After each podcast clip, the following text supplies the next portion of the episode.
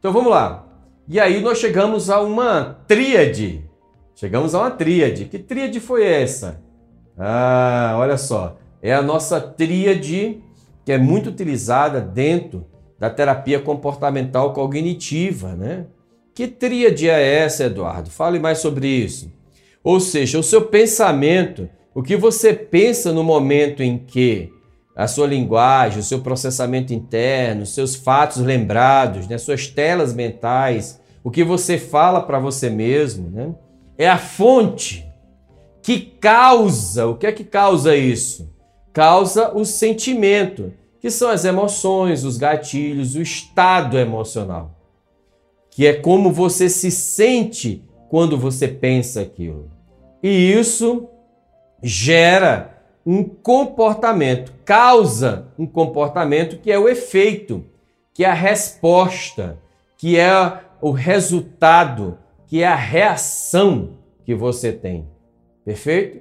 Ou seja, o pensamento, ele gera um sentimento que gera um comportamento. O pensamento, portanto, é a fonte, é a fonte, da fonte das suas emoções, né? É o gatilho central das suas emoções.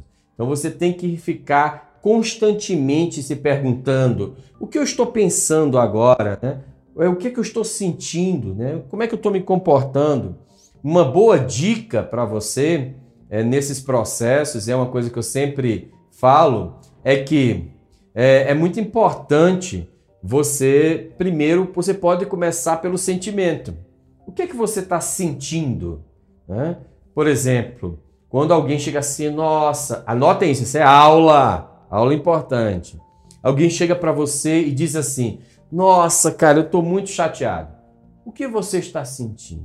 Ah, eu estou irritado, eu estou com raiva. Aí depois, o que você que está provocando isso, que está causando esse seu sentimento? Você vai para o pensamento, né? E aí a pessoa diz assim, é porque eu pensei que fulano de tal não gostava de mim, ele fica muito, é, muito irritado.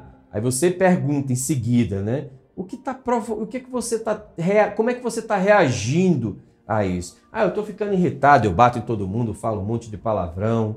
Então tudo isso são, é, são perguntas, estrutura de perguntas que você vai ter consciência do teu processo interno. Perfeito? O teu processo interno. Então você começa fazendo perguntas sobre o sentimento. Deixa a pessoa falar sobre o sentimento, esvaziar a pilha dela. Perfeito? Primeira pergunta sobre os sentimentos. Então repete comigo, vai. Primeiro, o como você se sente quando isso ocorre. Depois, o que, o que você pensa no momento em que você se sente desse jeito. Depois, qual é a sua reação comportamental, né? Qual a sua reação quando você sente isso?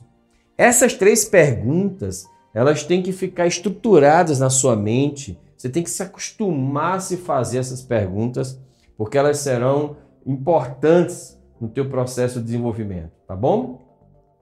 Bem, e aí você tem aqui o estado. O que são o estado? O estado é formado, portanto, das suas representações internas, também conhecidas como R I. As suas representações externas, internas, elas geram o estado e esse estado repete, é, recebe o feedback da fisiologia, né? Do seu feedback do seu corpo e isso traduz, tem como resposta, um comportamento. E que comportamento é esse, né? Às vezes o comportamento ele é a sua saída, né? Então, por exemplo, o comportamento pode ser esse comportamento de falar. É um feedback, né? Pode ser um comportamento verbal ou um comportamento não verbal, né? Pode ser a saída de uma competência, né? De uma competência em si, ou seja, de alguma atividade que você faça.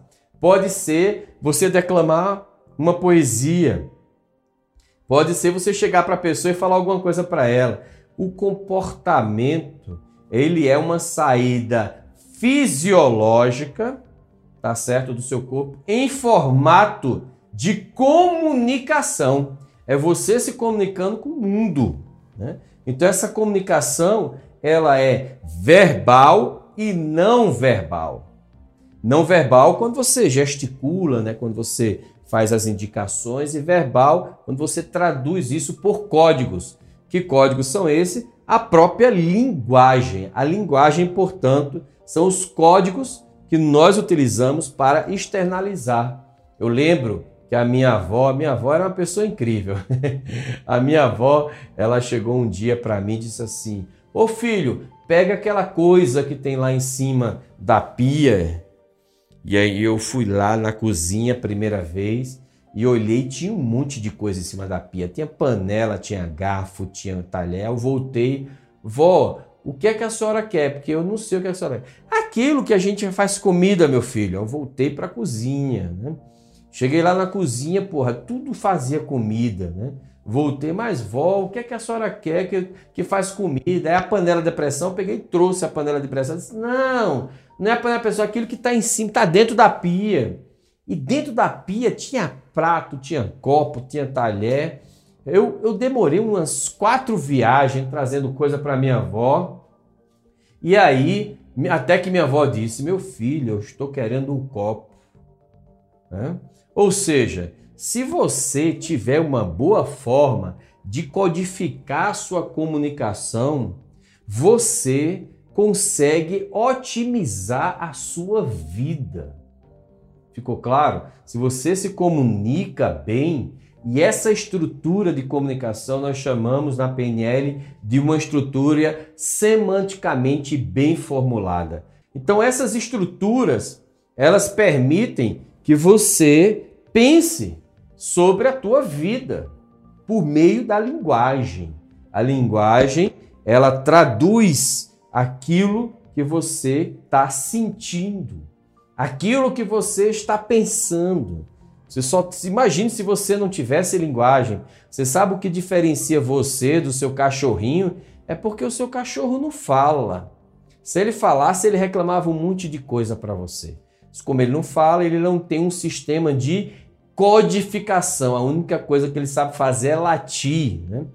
No máximo tem uns latidos diferentes e você acredita que seu cachorro está falando com você, mas na verdade ele está condicionado a reagir de um determinado jeito. E você que interpreta a comunicação. Nós, seres humanos, portanto, nós somos diferentes. Nós temos uma capacidade de decodificar o que nós estamos sentindo, decodificar o que nós estamos, é, como nós estamos nos comunicando, os nossos pensamentos, e traduzir isso por meio de linguagem verbal e não verbal. Perfeito? Linguagem verbal. Emerson está falando quase uma associação livre. Vamos falar sobre associação um pouco. é, uma associação um pouco. Perfeito? Então foi isso que nós vimos. E hoje a gente vai estudar esse carinha aqui, ó. Vamos estudar esse cara. Esse aqui, que é a sua parte mais importante. A sua parte que você diz assim: cara, sem isso aqui, isso aqui é um dos únicos é, órgãos que dificilmente vão ter transplantes, né?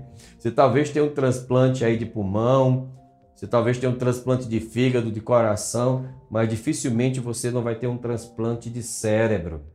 O seu cérebro é, é a parte mais importante. oitenta e sete bilhões de neurônios.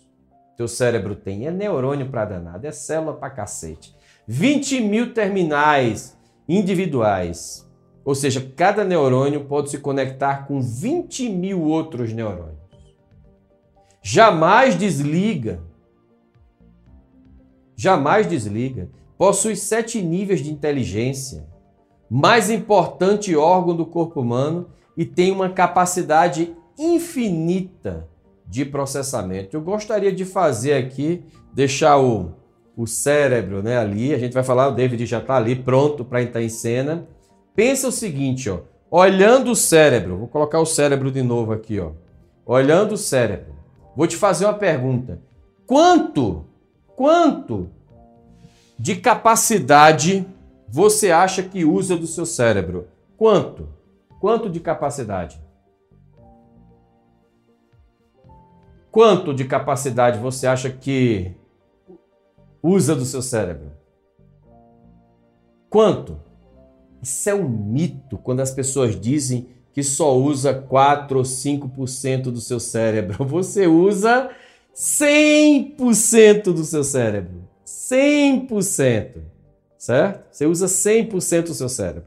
Então, não fala que você só usa dez por cento. Você usa cem por cento. O cérebro está sendo usado. Se você não está usando cem por cento do seu cérebro, isso significa que você está com alguma doença neurológica.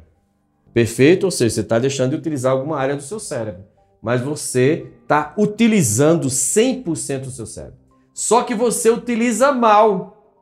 Então você poderia, porque a gente, os cientistas deduziram isso no início, né? Esse mito já foi quebrado, porque a gente tinha essa impressão de que a gente utilizava é, menos do que cinco por cento do cérebro, porque a gente via que tinha pessoas mais inteligentes do que a gente. Isso significa que eles utilizam mais, tem mais neurônios, os neurônios dele, é porque eles têm estratégias. Então essas pessoas, elas são mais estratégicas, o cérebro delas direcionam é, é, o, a, a energia para aquilo que é importante, enquanto que outras pessoas acabam utilizando o cérebro é, para coisas que não têm a menor importância. Perfeito? Então você utiliza cem por cento, mas você poderia utilizar melhor o seu cérebro. Você poderia ter uma capacidade de processamento, né, é, muito mais sofisticada, elegante, que traduza o que realmente você deseja. Então, o seu cérebro, que aqui ó, tá aqui o David, olha o David, isso aqui é o tamanho, tamanho natural de um cérebro. Perfeito? E a gente vai agora estudar esse cérebro. Então, parece inclusive com a minha. Se eu colocar aqui do lado, aqui, eu vou até dar um close aqui, ó. é, opa, assim, né? Opa, não, peraí. Aí, rapaz, assim. Olha só. Tchau, amor. Perfeito? Então, ó, parece, não parece? Boa. O David e o pessoal disse que parece comigo. O seu cérebro, esse aqui também, ele só não tem o peso de um cérebro normal. O peso de um cérebro, ele é em torno de três quilos a três vírgula cinco quilos. Né? E ele tem, olha só, se você tiver setenta quilos, isso significa que seu cérebro é menos do que o quê? Ó, dez, é, setenta quilos, você tem uma média de setenta quilos. setenta quilos, dez por cento seria sete quilos. cinco por cento... três quilos e pouco, ou seja, cinco por cento, cinco por cento da tua massa corpórea, aí sim, consome oitenta por cento da tua energia. É isso aqui, ó. oitenta por cento da tua energia, né? É, é nisso aqui, ó. Tá sendo consumido pelo seu cérebro. oitenta por cento. Agora, o cérebro, ele mudou de tamanho. E olha só que coisa interessante, né? Então, quando a gente pensa no cérebro, e eu vou ficar olhando aqui para ele enquanto eu explico para vocês, né? O cérebro, ele mudou de tamanho. Quando nós evoluímos, né? Nós começamos pelos os Homo erectus, né? Nós tínhamos, antes dos Homo erectus, uma, uma, um processo evolutivo anterior, o nosso cérebro pesava mil e duzentas gramas, né? um vírgula dois quilos. É igual como se chegasse no açougue e dissesse, olha, me dá aí um um vírgula dois quilos aí, porra, um vírgula dois quilos, né? Ah, de carne, de maminha. Era o peso do cérebro nos nossos ancestrais. Aí a gente foi evoluindo, milhões de anos, papo. Chegou a três quilos, né? Ou seja, muita coisa foi adicionada. E o que foi adicionado no cérebro? Essa área cinzenta, né? Essa área é, é, que fica, que ocupa, né, toda a área frontal, é, é, lateral, anterior. E essa área ficou responsável justamente pela nossa percepção, pelo nosso pensamento, pela nossa análise, pela nossa forma de planejamento, pela nossa tomada de decisão, pela forma como a gente processa as informações. Então, é, o processamento cognitivo, ele é boa parte da tua massa, né, cefálica. perfeito? Do seu encéfalo. Isso aqui, na, na verdade, é chamado de encéfalo. A gente chama carinhosamente cérebro. Se a gente fosse dar ênfase mesmo, o cérebro seria somente essa parte de cima. Mas o encéfalo é tudo isso. Bem, o cérebro, ele tem uma estrutura, ele é dividido em partes. E vamos ver um pouco sobre essas partes, né? Vamos ver um pouco sobre essas partes. Vamos lá, vamos estudar um pouco sobre essas partes. São basicamente, é, as partes, elas são visões, né? É, para que você possa também é, se estruturar e perceber. O, a sua parte frontal, né? Vamos lá, parte frontal.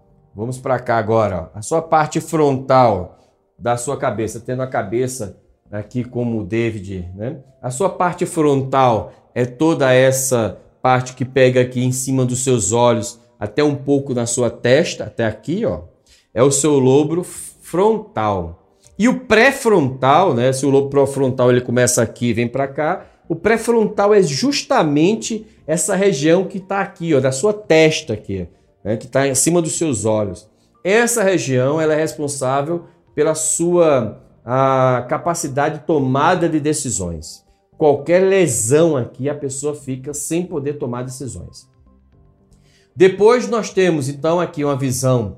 Na visão lateral nós temos, agora, aqui eu tenho, um, né, na visão frontal, É, eu tenho o, o lobo frontal, na lateral eu tenho um lobo temporal, né? Esse lobo temporal, e aí eu vou trazer o cérebro agora para vocês verem, o lobo temporal é justamente essa lateral, toda essa lateral é o lobo temporal, né? Então as duas laterais, lembrando que o cérebro tem dois hemisférios, né? O hemisfério direito e esquerdo.